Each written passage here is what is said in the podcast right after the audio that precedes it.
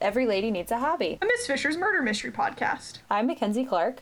I'm Genevieve Andrus. This week we are reviewing Season 1, Episode 5. Raisins and Almonds. Sounds like the basis for a trail mix. Oh, I was thinking more like something that you would like chop up and stuff into an apple and then bake in the oven. Ooh, that sounds even better than trail mix, but Right?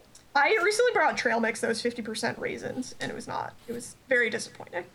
I recently made trail mix and I, I just put 50% chocolate chips into it. So that was, I liked that because I controlled the ratio of chocolate, which is all See, that that's a better ratio. Yeah. Uh, all right. Well, unlike the trail mix, I had those 50% raisins. This episode of Miss Fisher's Murder Mysteries, I actually quite enjoyed. Yeah, I've always liked this one. Um, and I actually remember like listening to the song on Spotify, Raisins and Almonds. but also yeah. I think it's it's a good it's a good episode for romance. So It is, yes. The love interest is objectively attractive, seems like a nice guy, isn't weird, and Miss Fisher actually seems a little bit interested in him instead Oh, of just yeah. playing him for her investigation, which she does sometimes. Not blaming true. her for it, she just, it's true. she does it. Well, I actually meant for like our two favorite characters, the the. Oh, yes, wow. It's it's like a spark. There is a spark, yeah. Yeah, but also I think that the uh, the actual murder in this case doesn't make a lot of sense. But we can talk more about that later. I know. Well, yeah, I struggled with that too. I was like, oh, I really like this episode, and I was like really enjoying it. I did a bunch of research, and then when I got to the part where I was like, all right, here's where the murder, like why the murder happened and how, I was like, the first murder maybe, the second murder makes no sense. Like when I was thinking about it, I was like, I don't understand why he had to die. Yeah, it's like this is. I feel like this is an episode where it's it's a classic like the bodies are piling up Miss Fisher episode where you're like, did you have to kill that person? Mm-hmm. Could you just like injured them, knocked them out, like? Yeah, the second murder was just totally extraneous. I, I didn't. Yeah. yeah. And then I also just thought like the whole setup and the murder method did not make sense. But we can get into that when we talk about it. all right. So the cold open of this episode is a woman in a bookshop, and then we hear what sounds like maybe some china falling and breaking on the floor, and then we see a man having maybe a seizure, or in old timey speak, fitting. He's fitting. Um, and she puts a ruler in his mouth and tells him to try to not to resist the fit.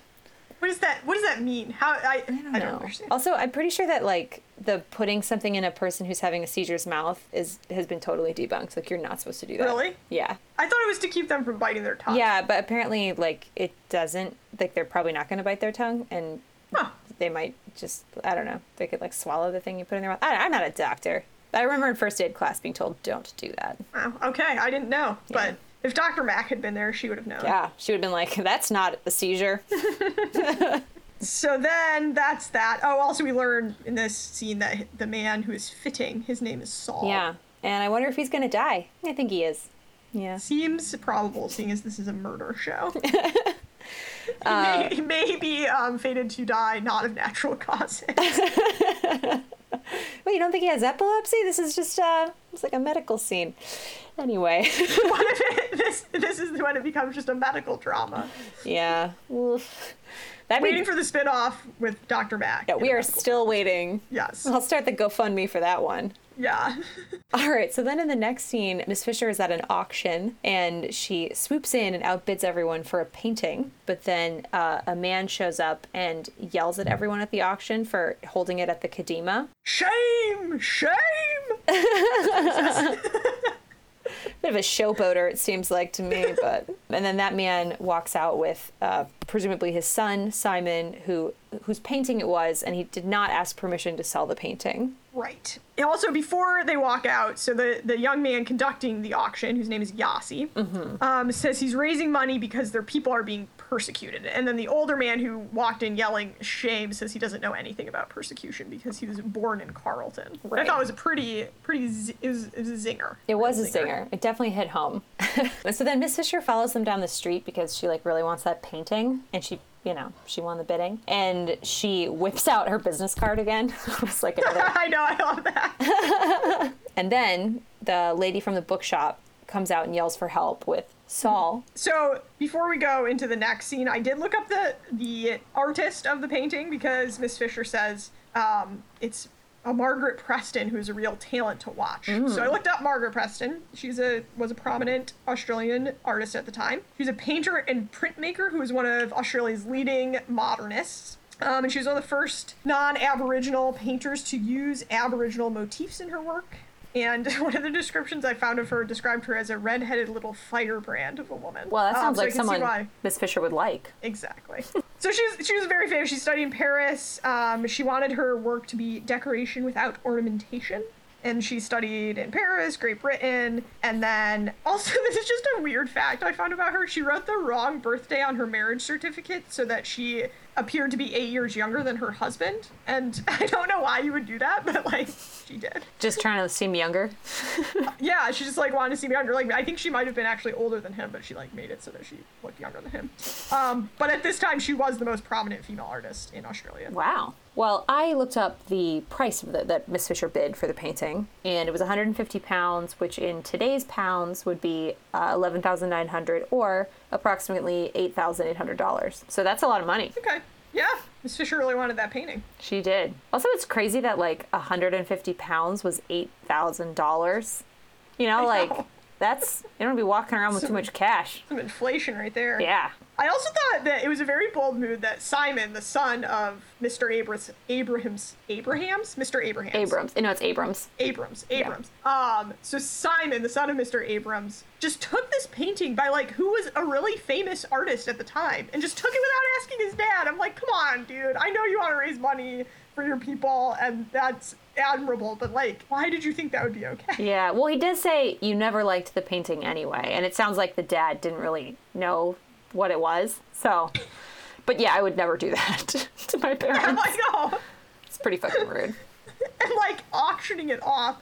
Um, also, so we get from this dynamic that the dad, Mr. Abrams, does not think that Simon, his son, should be associating with Yossi, who was conducting the auction. So there's a little, a little tension there. Yes. So then they go into the bookshop, and Miss Fisher basically declares the dude is dead, which no surprise to us, the watchers. Also, I just found it funny. She just like follows them in. Like she, it's none of her business, right? Like it's clearly like her. She has given him her card, and like at that point, someone calls their attention away. She could go home, but no, she follows them in. Like immediately goes over to the body and declares it dead because that's who Miss. yeah. This is that's literally the opposite reaction that I would have. Like I once saw someone I think have a seizure on the street and I called an ambulance and then as soon as the ambulance arrived I was like, "Peace. I'm out of here." like I don't want to know what happens next. Yeah, like she didn't even know that someone was. Well, oh, I guess um the book shop owner does say something. No, she just says it's Saul. She doesn't even say like he's having a seizure. So Yeah. Miss Fisher was just like, oh, something interesting. Not like, oh, there's an emergency. It's her spidey sense. So then, oh, also in this scene, we see some histrionics from a man in an apron, and they maybe they seem a little disingenuous. Hmm. yeah, definitely a little sus- suspicious. And then the Miss Fisher tells him to call the police, specifically to call Jack. Uh, Aww. aw. Which is cute that she specifies him because he's about to give her a real hard time. But maybe she knows that he'll give her a hard time and let her stay, whereas probably everyone else would be like, "Get the fuck out of here." Yeah, I do feel like this is the episode where their working relationship really takes off, and they are both clearly, you know, acknowledging each other's work and appreciating each other's work and becoming a team. Like it's beautiful to behold. I agree. And this actually is the first of two times where Miss Fisher instructs people to call specifically Jack in this episode. Okay, so then uh, when Jack arrives, he observes that it's always complicated with Miss Fisher. I mean, like, I obviously, that. get ready for three seasons of it, buddy. She's, he, he's like, "Do you have an interest in this case?" And she's like, "I briefly owned that painting." Like, points to the painting, and he's like, "It's always complicated." You know, so good. uh, Miss Fisher finds a shard of teacup under Saul's body. Of course, she can conveniently finds a clue. Of course, Just there's always a clue. There. Um, and she steals that and then follows the trail of clues. She sees a broken cup in the trash. She, she checks the cupboard to see if the teacup, the teapot is still warm. And who knew it was going to be in that cupboard the first one she checked? Well, you know, she just is really good at investigating and finding clues. Yes. Um, we also learned that the deceased was not epileptic. No. So, So. weird that the bookshop owner thought that he was having a seizure. I thought that was pretty strange. She acted like in the first scene, it seems like, oh, this is something that happens often, and she's like helping him in a way that she has helped him before. But no, it turns out he just he wasn't epileptic. He just seemed like he was having a fit. So- Yeah, she had a pretty calm reaction to what was like a, what I presumably would think was a really out of character thing to happen for this guy. But Anyway, Yes. uh, uh, anyway, so we also find out that the victim is Saul Michaels, who is the apprentice cobbler to the man with the leather apron. To Hyam. Hyam, yes, and we so we find out that the cobbler is the brother of the dad whose painting was taken, um, who I from here on out I'm just going to refer to as Daddy Abrams. Is it Abrams or Abrahams? Pretty sure it's Abrams. Okay. Yeah. Well, it's confusing because his first name is also Saul. His, Uh, his first name is also Saul. Yeah, so it's I found that a little confusing. And stay tuned later for me finding a flaw in the show. There was a mistake in this episode that I was very pleased with myself for discovering. Oh, I can't wait to find out what that is. Don't tell me Yes, yet. well, save the surprise. I'm gonna just make sure. I'm not going it's to. I'm going to wait till we get to that. Great. I'm just making sure that it's Abrams um, because I'm I'm sounding very sure, but I want to just check IMDb real quick.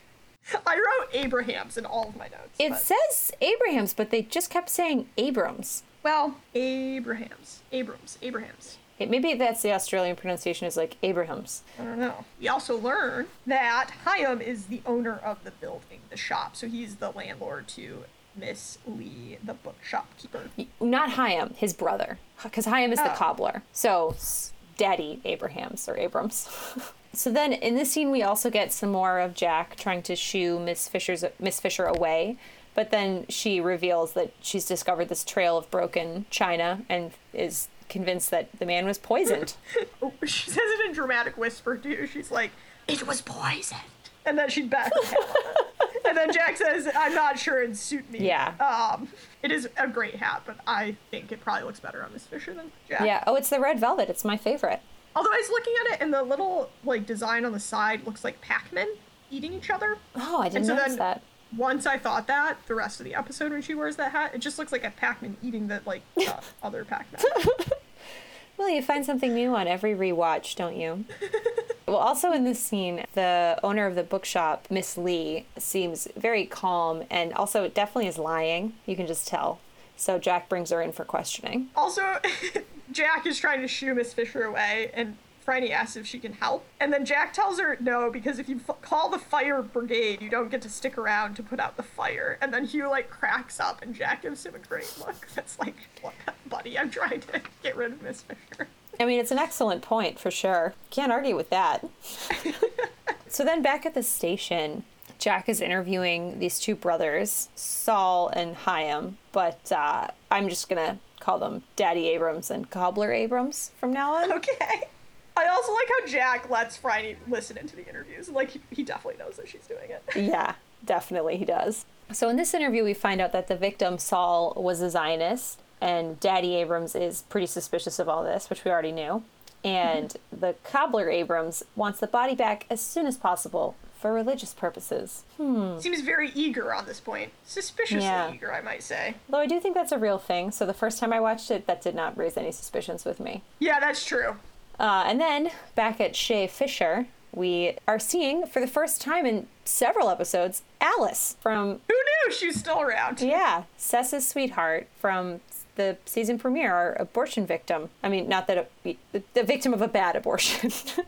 Alice is doing much better than the last time that we saw her and seems to be in a much better place. oh yeah, I mean, the last time we saw her, she had just gotten like a deadly abortion to get rid of mm-hmm. the illegitimate child of like her rapist employer.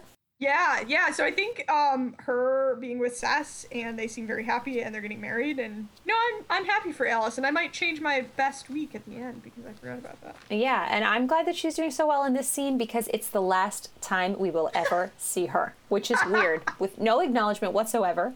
We No. never get an update. This is it. Especially since this becomes like a whole subplot in this episode. And Yeah. then it's just never referred to again in the show. Yeah. So Alice is there with Cec to tell Dot and Bert that they're getting married, but they can't do it yet because they have no place to live, which is the root of this episode's Cec and Bert conflict. Dun dun. But we also find out that her uncle has offered them a 10 acre allotment. Yes. Um, and then Bert just looks cranky as fuck. Yeah, it's all it's men not talking to each other about their feelings thing just really blossomed into quite a conflict in this episode because Bert gets the idea that Cec is dying to ditch the cabbie business and become a farmer so that he can get married. Um, and just basically tells Cec that he can sell his share in the cab and storms off. he also says well, after he says Cec has always wanted to be a farmer, and he's like, well, he don't he don't know about the land. Is it worth knowing? And it's like so sarcastic. I was like, wow, wow. Yeah, and Alice has talked this out. she doesn't get a whiff of this. She's like, "Oh, great, that's fantastic," and Dot is like, "Oh, fuck." yeah, and then I have in my notes, why don't these two just freaking talk to each other? Yeah, like they spend all day together, right? Like they work together. Yeah. And like I think they live together, they're buddies, they like hang out in the same places. Like this is like when you and I work together as if we just like weren't talking about what was going on in our lives. Which we were in fact doing just so much. constantly while we were at work, while we weren't at work. You know. yeah.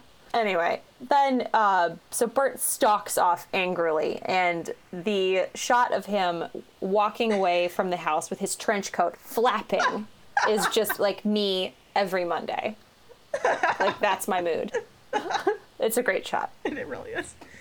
and then he runs into Simon, who is looking for Miss Fisher, and Bert gives some sarcastic remark about how the filthy rich house in the corner.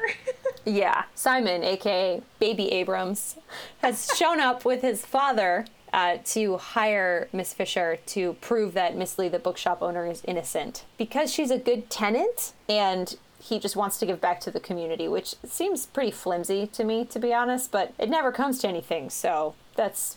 Do you think maybe, I don't know, maybe Simon knew what was going on, but can't say what was going on because of his dad? I mean, I don't think he knew who really killed him, but No. I don't know. But may- maybe he knew that Miss Lee and Saul Michaels were having a thing, and he doesn't want her to like take the fall for it because he no, I don't. I don't know. He seems to not know later on. He's like totally clueless about it. But maybe he is just like you know this is a bad press for the Jewish community in Melbourne, and he wants to like get to the bottom of it instead of just having it be sordid business. Even though it gets far more sordid than if Miss Lee had just taken the fall. Yeah, that could be. You're right. It's worse for him. anyway, Miss Fisher agrees to take on the case in exchange for the Margaret Preston painting that she had earlier tried to buy. He says you won't like my rates. So then back at the station, some very anti Semitic drawings have been found in Miss Lee's bookshop, and there's rat poison in the cupboard. Could it be a red herring? Hmm. So Jack thinks that she killed him because he was a radical Zionist, and she must be anti Semitic because of these caricatures that he found in the shop. I also love Phryne's coat in this scene. The like purple, deep purple velvet with a fur collar is excellent. Like I just want a coat like that. I know I would look crazy wearing it, but I don't. Oh, care. yeah. I'd look crazy wearing 90% of the things that she wears, but they're all great. Mostly. Yeah, Not all of them, but most of them. Yeah, right. so Miss Fisher is does not believe that this neat and tidy explanation is is could be true. Well, and so Jack also says, and this is something I did not notice until this watch through, but they're talking about like who was in the shop that day, and he says apart from the landlord. And see, this is why I think Hyam is the landlord because he's referring to Hyam when he says apart Right. from the landlord. But then, you know, in the scene where Simon and his father hire Miss Fisher, they refer to her as their tenant.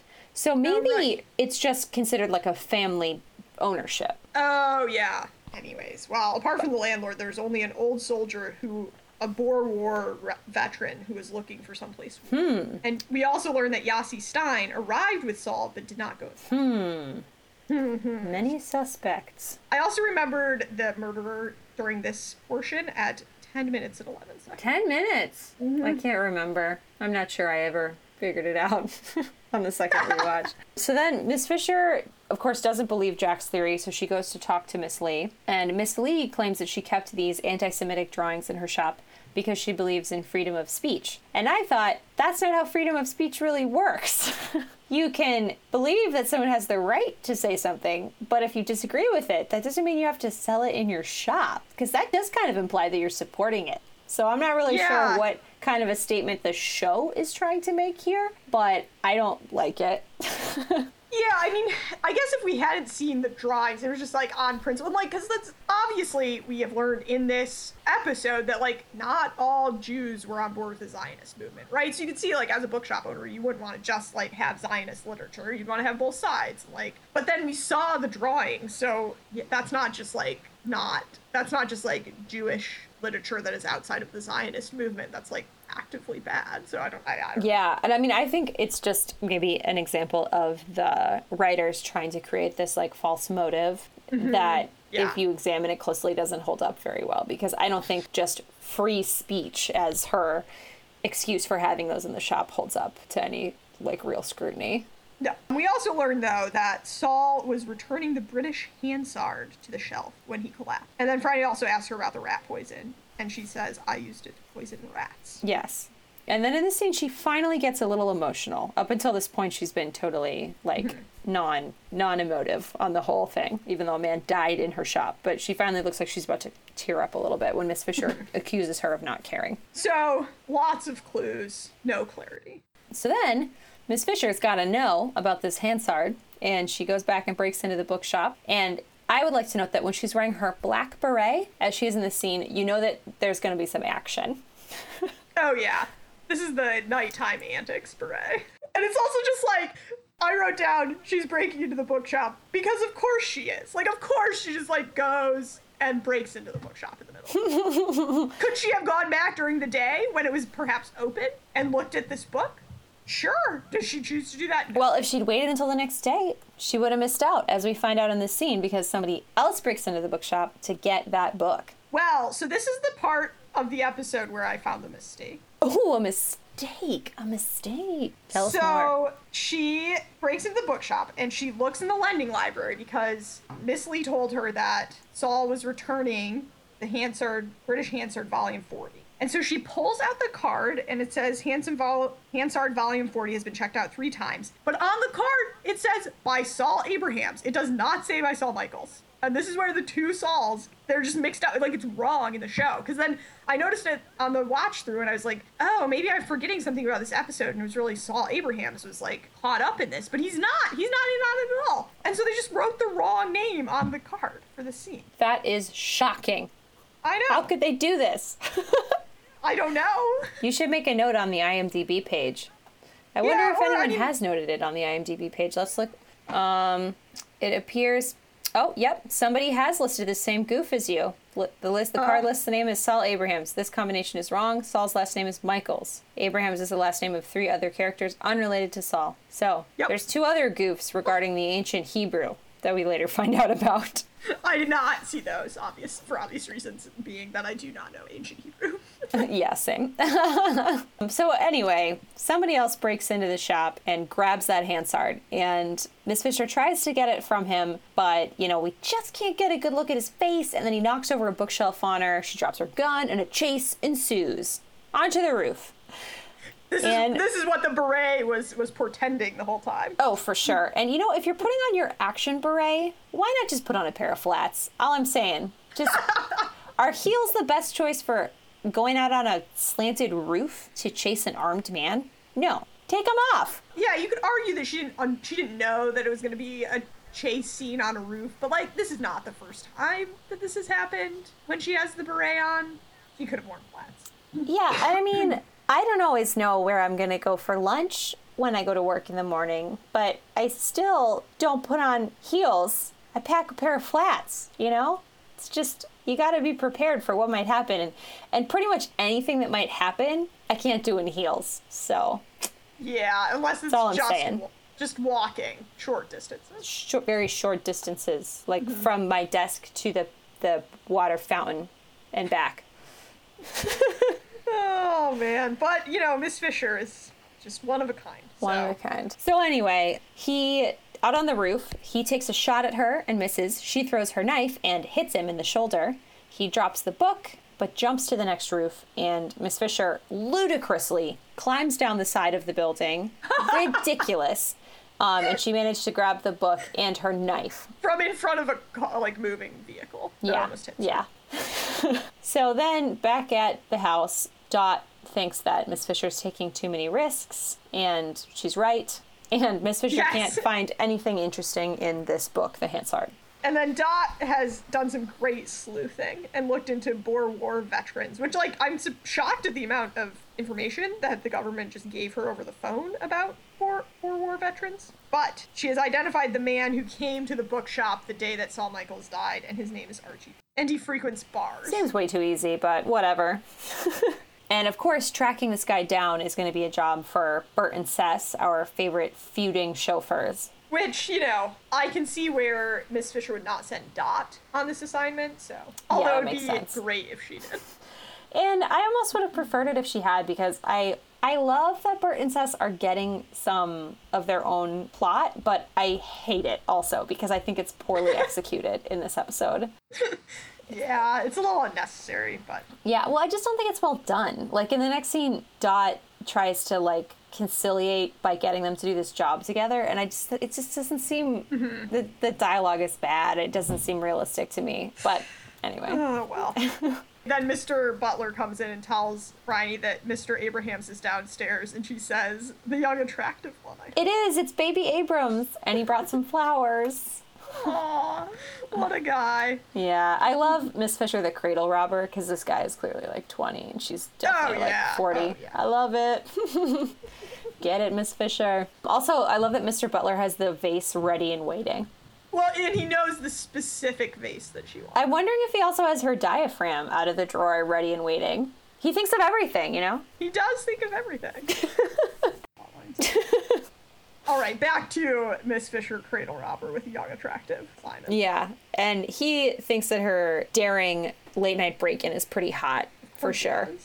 Um, and You know, also, there's no way to get the men like daring midnight break-ins. No. And, you know, knife fights on roofs. That's usually what works for me. anyway. he's like, but tell me more, were you wearing high heels at the time? no, actually, he says that he thinks the val- there might be valuables hidden in the spine of the book. Which I looked into this book. So the Hansard is transcripts of parli- parliamentary debates, which sounds incredibly boring. Oh, a little light reading. Yeah. Well, so it turns. I mean, that sounds like a great place to hide something. You know, like one of those books that you carve the center out of, and then you like hide your weed in mm-hmm. it. That's what I would do. like no one's gonna read it. After. except for Saul Michaels three times. Um, but no, actually, hidden indeed in the spine of the book is a folded up bit of the Kabbalah with some Hebrew characters written on it. And I did look up what the Kabbalah is. It's the ancient Jewish tradition of mystical interpretation of the Bible. I think Madonna is pretty into the Kabbalah, isn't she? Really? Yeah. no she changed her name to Esther. This is like Wow. this happened like 15 years ago. So maybe this was like before you had TV. It was definitely before I had TV. Yeah, correct. correct assessment. This is in the blank spot of my pop culture knowledge. Well, anyway, so before Madonna, it turns out that um, Saul Michaels was into the Kabbalah.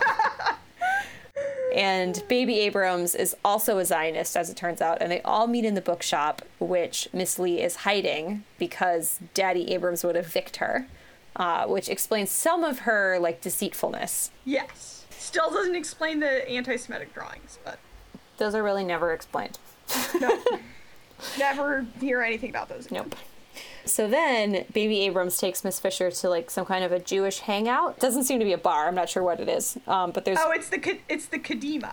So which looked this up. okay, cool. It's a it's Hebrew for onward is what the word means. Uh, but it's a Jewish student association and a Zionist organization founded in Vienna. So Oh, okay. they they refer to the the Kadima and it's sort of like their organization that is working for Zionism. Okay. Um, also, Yossi calls uh, Phryne a shiksa, which is a gent- Gentile girl or woman. Yeah. I looked that up.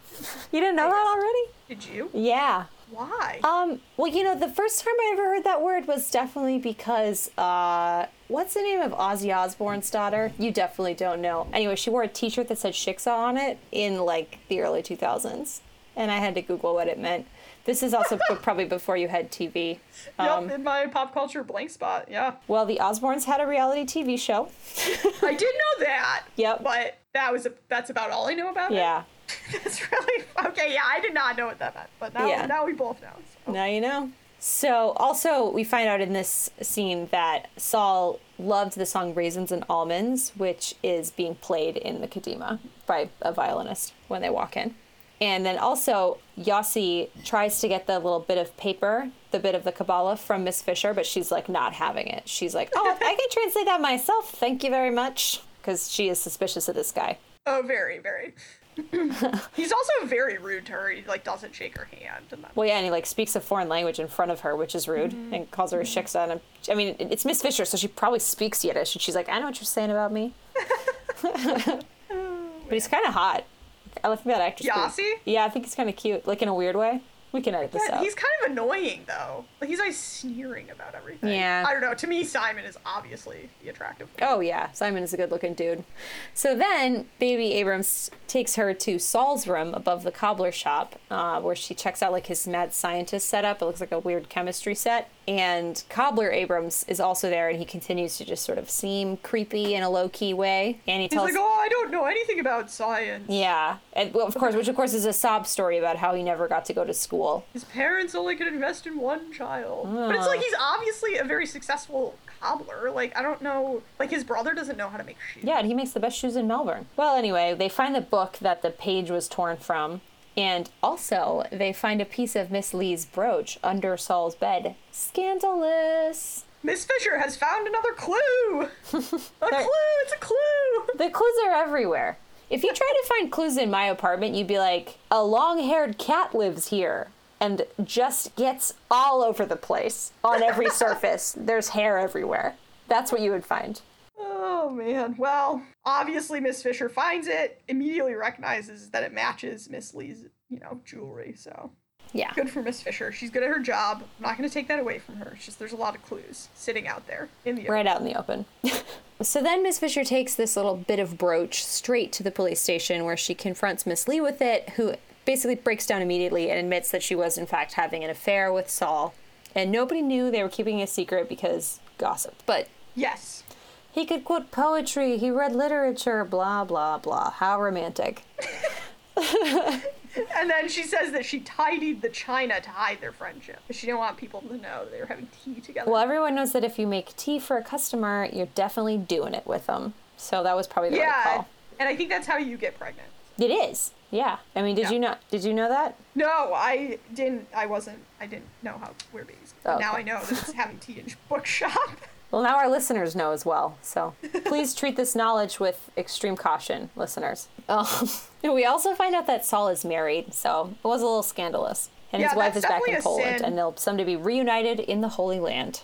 That's definitely a sin, For both sure. in you know the Kabbalah, Christianity. Just it's not okay. But Saul and Miss Lee were doing it. Yep. And then we also learned that Saul thought that he had found a way to be rich enough to leave Australia and create a Jewish homeland. But he did not tell Miss Lee what this method was because they have a real, true relationship of love, but not trust. Um, Although she was definitely like in his apartment, obviously, so she knew about the science experiments. You don't think he was telling her what that was? yeah, well. Once again, I think that this whole part just doesn't make any sense, but we can talk more about that when all is revealed. So then Miss Fisher goes to the police station where Jack is not pleased about the break and enter, but he does not mind the evidence. Wink. Oh man. But I have in my notes that if he thinks her antics are as sexy as Baby Abrams obviously did, then he is hiding it very well. So, unclear. Yeah, he um. It's funny because Phryne's telling Jack about what happened, and then she said, "I did the only thing I could think of." And Jack says, "Call for help," and she says, "No, I stabbed him in the shoulder." Yeah, that's not what I would have thought of, but I would have cowered uh, under a table or something. but then Jack isn't that upset because he proceeds to just tell her about the autopsy, and he did not have to do this. So again, No. I think this episode is a great start to their or a great continuation of their working relationship. Oh, yeah. So, I mean, they do a little evidence bartering in this scene because she tells him, or he tells her, you know, the poison was not ingested and there were smudge marks on his hands. And she's like, well, I have this little page from the Kabbalah with some Hebrew writing on it. Mm-hmm. And Jack immediately recognizes that this page appears to be related to turning lead into gold using his science brain. He sees that. He's so clever. Yeah. And then this is a critical scene, I think. Miss Fisher reveals that Saul and Miss Lee were having an affair. Jack is shocked by the affair. Their faces are two inches apart again. Oh my goodness. And sh- he says, they're, he's married. And she says, it happens. And then Jack just like changes the subject back to the case. Oh my goodness. Yeah. The scene is so good. But I think looking back on the first time I watched this series, this was the first time I thought, oh, like these two are there's some there's something here. They're gonna hook up. And I think I texted you about it. Um, at this point, I was like, what's what's happening? How long is this gonna take? And you were like, forever. I was like, don't hold your breath.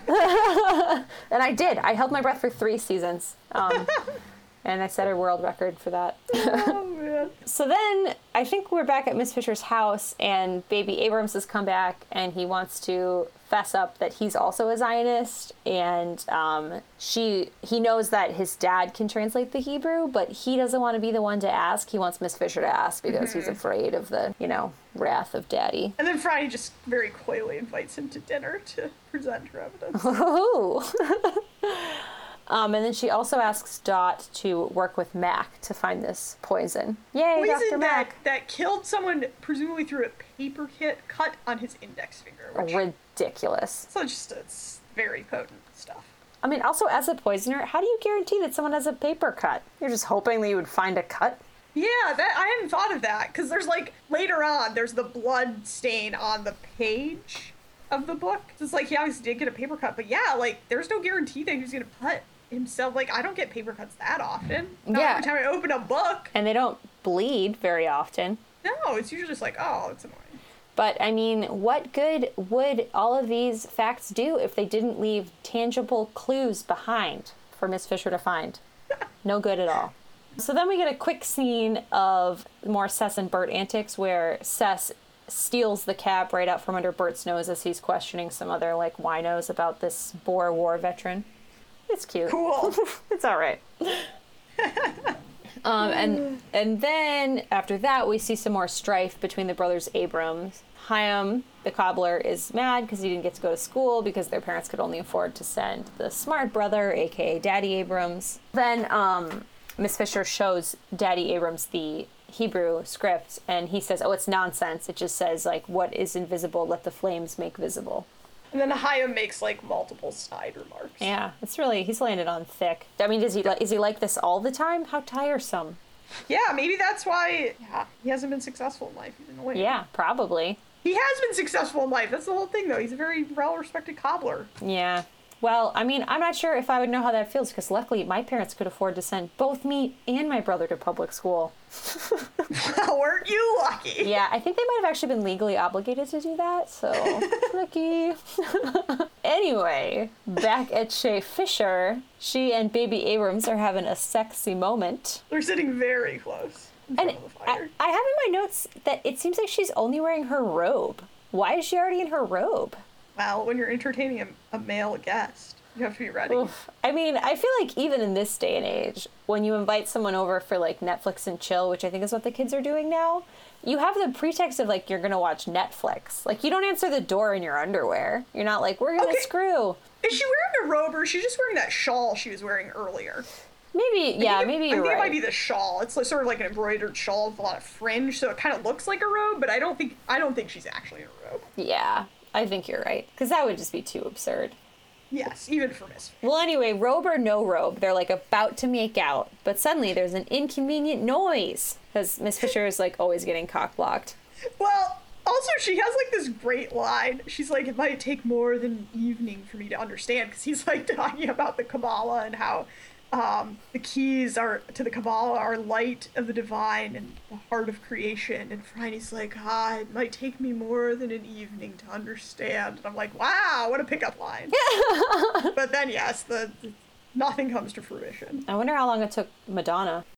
So, it turns out the inconvenient noise was Yossi Stein breaking in and trying to steal the formula that is presumably written on this page of the Kabbalah, the one that's going to make them all rich. Um, I love in this scene. So Miss Fisher is like holding Yossi up, like she has a gun to his head, basically. And Dot and Mr. B like poke their heads in, and they're like, "Is everything okay?" And she's like, "Yeah, yeah, it's fine." They're like, "Okay," and they just leave. And she's like, literally has her gun drawn on a man, and they're just like, "Oh, is everything okay?" And they're just- So, we also find out that Saul was trying to sell this formula to somebody, and it was all very dangerous, which doesn't make much sense once we find out what it's a formula for, but whatever.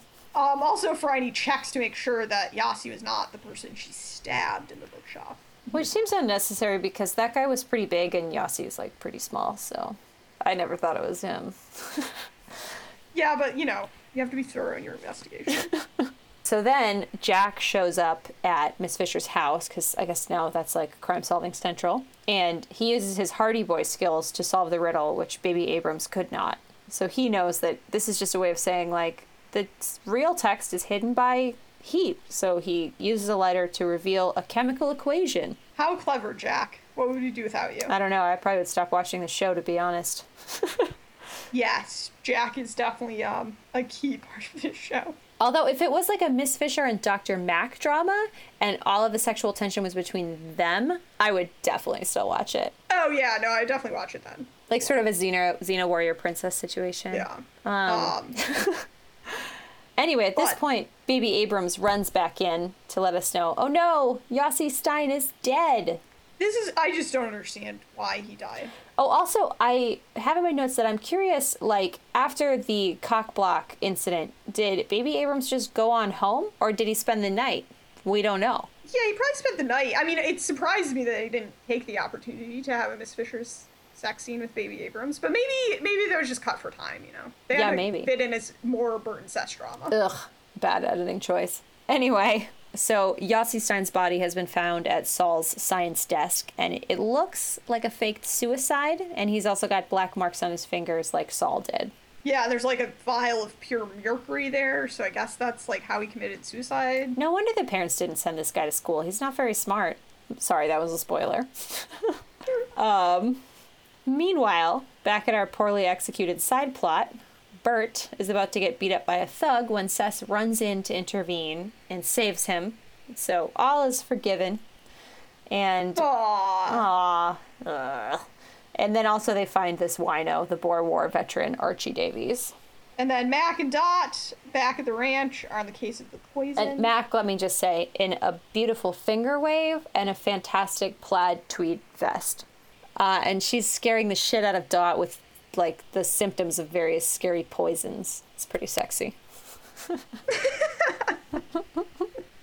And then she notices the flowers and is like, oh, those wolfsbane, they contain acon- acatine, Aconite. um, aconine. So I looked up the symptoms of that, and they're not what happened to Saul. Not a Like, seizure? no, it's nausea, vomiting, and diarrhea. well, maybe he shit his pants after they cut scene. Maybe. But I think, like, again, this is also a spoiler, but presumably everyone who's listening to this has watched the show. Um, I also think, like, the higher the dose, the more aggravated the symptoms. So maybe the, the fitting was just, like, everything happening. at Well, you can The- get a- The dose was so You can get a really high potent dose through a, a tiny finger paper cut. Can you? No, you can't. I just, yeah. So then Mac puts on her sexy matching jacket and runs off to the cobblers, where our the best trio, which I, I wish that the three of them worked together more, but Mac Oh, I know. Yeah. More Dr. Mac, please. more. Hope she's in the movie. Anyway, so Mac, Miss Fisher, and Jack are putting on some kind of science experiment with this secret formula, and Which, like, okay, is like I get that Mac is a doctor and she's also very smart, but is she also a chemist? Because this looks like some pretty complex chemistry. yeah, well, I mean, if like this cobbler was able to do it, I, I don't know. The whole No, thing. the cobbler, the cobbler wasn't doing. Oh, you're saying Saul yeah, was a cobbler. He was an apprentice think- cobbler. Yeah, that's who loved literature and poetry. Anyway. um, well, so the three of them are like fucking about and they come up with artificial rubber, which seemed, all of it seemed way too easy, but apparently this is Saul's big moneymaker the formula for artificial rubber. Well, so they first Mac does it all and nothing happens, and then Jack like wakes up because he fell asleep and he's like, try inverting the formula. Hebrew reads right to left. Well, I tried Googling this to see if that's a real thing, and I had a hard time coming up with anything, but. Listeners, if you know whether chemical formulas are also written right to left in right to left languages, let us know because I'm curious. Also, yeah, I, I feel like you know. Well, no, I guess if it was a formula, like, and it was just like formula equals formula, Yeah. it could you could read it either yeah. way. I don't know. It's been a long time since I took chemistry. Yeah, yeah, like well over ten years. So, Well, I took it in college, so maybe like eight Oh. years. all right. Well, I expect a little more knowledge from you, Lindsay. Frankly, I'm disappointed. Yeah. So I did look up artificial rubber if, if we're ready for a uh, researched immersion. Always. Um, so it, it at this point, so it does seem a little unbelievable, like that they would have figured out synthetic rubber, but there had been several instances of it being developed before this, so this was not like just totally out of the blue. Like they could have gotten information from a couple of scientists that had made it. So it was first made in 1909, um, and it was made commercially by Tsarist Russia during World War One. because there's a shortage of natural rubber, but then basically everything went back to natural rubber after the war. Uh, but scientists kept looking into it, and by 1925, the price of natural rubber had climbed very high because of rubber cartels, which was apparently a thing. Rubber cartels. rubber cartels, so Wow. like OPEC, but for rubber. Okay. So then the first successful synthetic neoprene was made in 1931. Um, so that was a couple years after the show. So like when the show is taking place, there's like several scientists working on this simultaneously in Russia, America, and Germany. So like I said, it's plausible that like one of them happened to be a Zionist. They're, you know, from the internet, I couldn't. It doesn't seem like this plot is, you know, historically backed up, but Yeah, I don't there think was it makes a lot of sense. synthetic rubber going on. yeah. Is that the Miss Fisher issue of the week? No, it's not. um, I think it's Zionism. I definitely think it's Zionism. Yeah. Well, it's certainly not like, you know, substance abuse problems and post traumatic stress disorder amongst Boer War veterans. But No, that's treated as just sort of amusing. yeah. In our next scene, in fact, the Boer War veteran has arrived at the house drunk as a skunk, and then after sobering up and eating a bunch of food, does a really bad job of answering Miss Fisher's questions. But being Miss Fisher, she does notice that he has on a brand new pair of shoes. It's a clue. Dot dot dot. Speaking of Dot, Miss Fisher tells her that a good breakfast is never wasted on a hungry man. So, I mean, good point. I guess. I made mine a frittata this morning. Hmm. You go for a frittata right now. So, back at the bookshop, Miss Fisher is rifling through a pile of books, which were never cleaned up after the break in, maybe because it's a crime scene. Uh. oh wait, so before this dot tells Miss Fisher to be careful of the flowers because they are dangerous. Which Oh. is another clue that Miss Fisher's tucking away in her mind. Yes, indeed, in her encyclopedic brain. Um, so she's looking in this pile of books for Saul's reward for dropping off the formula, which is a terrible get rich quick plan. You don't just sell the formula for like a one time reward. I mean, you can't create a new Jewish homeland for that. Like, you need a sustainable source of recurring income. You got to start a rubber factory, fool. Yeah, that does seem like a really bad plan. That you just sell the formula?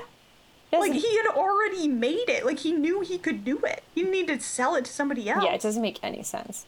He needed to start selling rubber. And also, like, why did he have to do it with this absurd scheme with like hiding one book and retrieving another? Couldn't they just like spy and sell in the open? It's not drugs, it's rubber. It's rubber. But I think you're forgetting about the rubber cartels. So I think there would have been some consequences to doing this. Okay, yeah, maybe you're right. Well, anyway, so that doesn't make any sense, but also, she finds the book, a book of songs, which includes the song Raisins and Almonds, which we already know that Saul likes. Conveniently on that page, there's a smudge of blood, which we've already covered is pretty ridiculous. And Miss Fisher thinks the reward must be hidden in the spine of this book, and she pulls a knife out of her garter, which I love. I love. So great. Yeah. And then she says to Jack, "You didn't see that." Yeah, and is that because it's like an illegal knife, or because like she flashed him her garter? I think it's because she flashed him her garter. and he's like, he "Oh, de- I saw it." oh yeah, he definitely saw that. I I hope that I someday have the opportunity to to flash my garter. Like, oh, there's a there's something hidden up there, but don't worry about it. It's just a knife.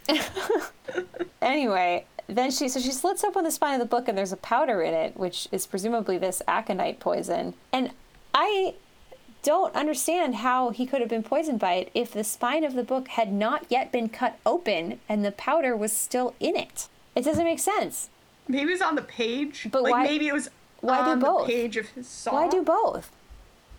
Just in case. Well, that just seems. I mean, first of all, you could really easily kill an innocent bystander with this method.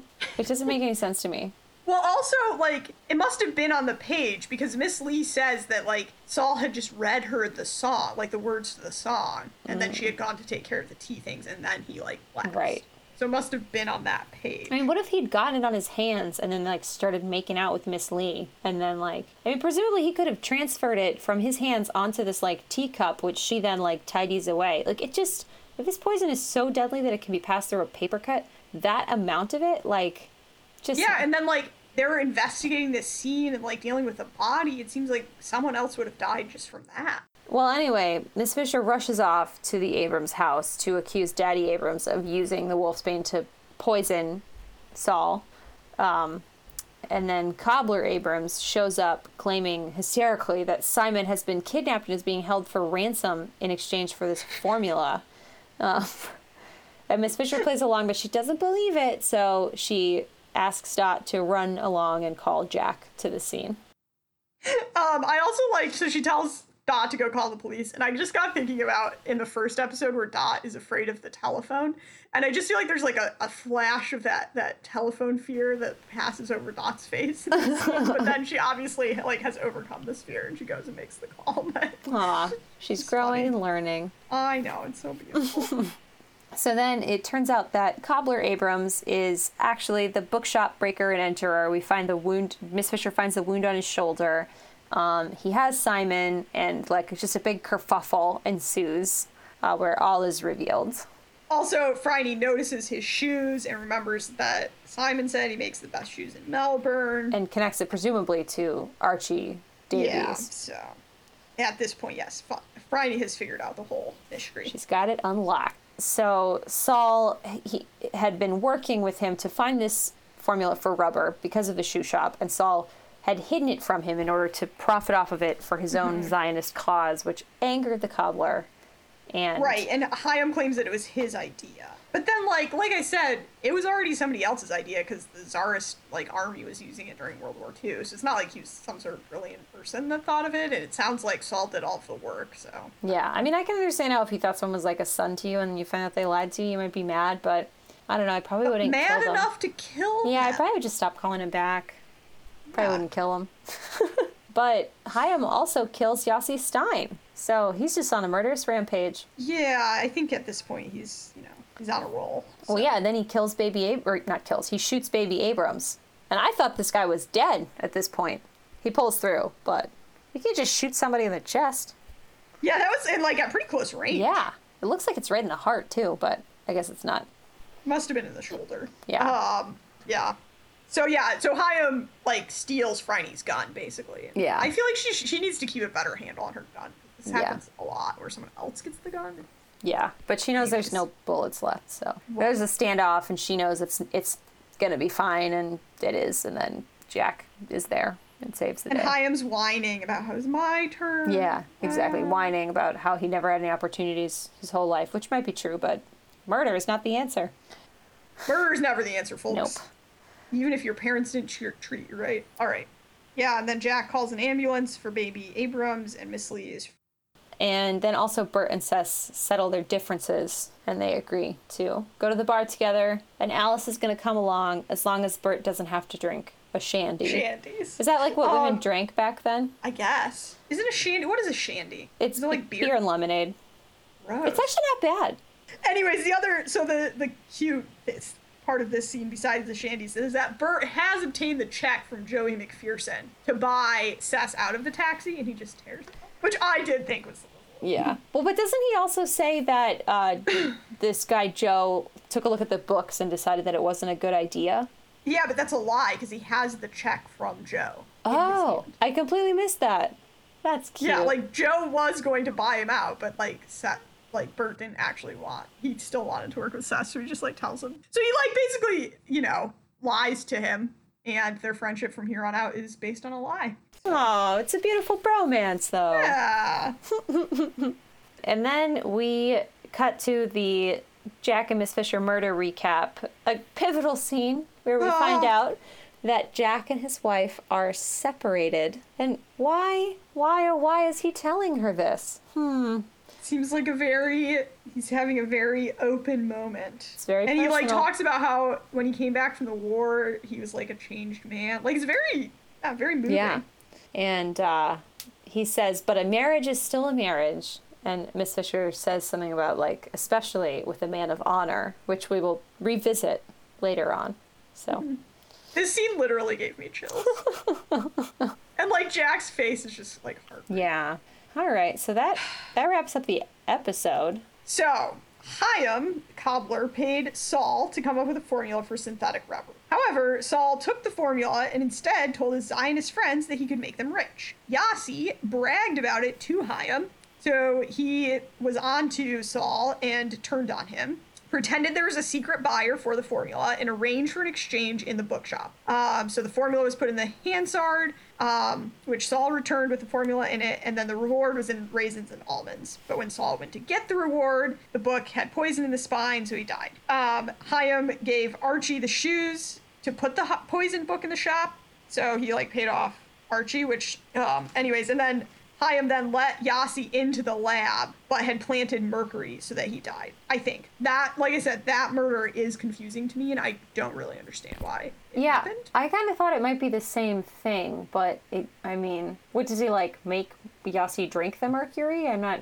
Well, because Mac also says mercury might not, probably wouldn't kill you. So I thought that the mercury was a plant, but the real poison was just more aconite. Oh, okay, that might be that might be true. Um, all right. Anyways, I don't really understand why Yossi needed to die, except that he also knew about the formula and Chaim wanted it for himself. Yeah. Um, and then Miss Lee and Saul were having tea because they were lovers. So this whole Miss Lee framing is a red herring. And then when she left to take away this this tea, he tried to open the spine and was poisoned. Right. And then Mr. Abrahams had the poisoned flowers in his yard, but it was his brother who dug them up. And I don't know why he didn't admit that the flowers were dug up because Phryne asked him about it, but I think maybe he was protecting his son. I also did not understand that. Yeah, I don't know.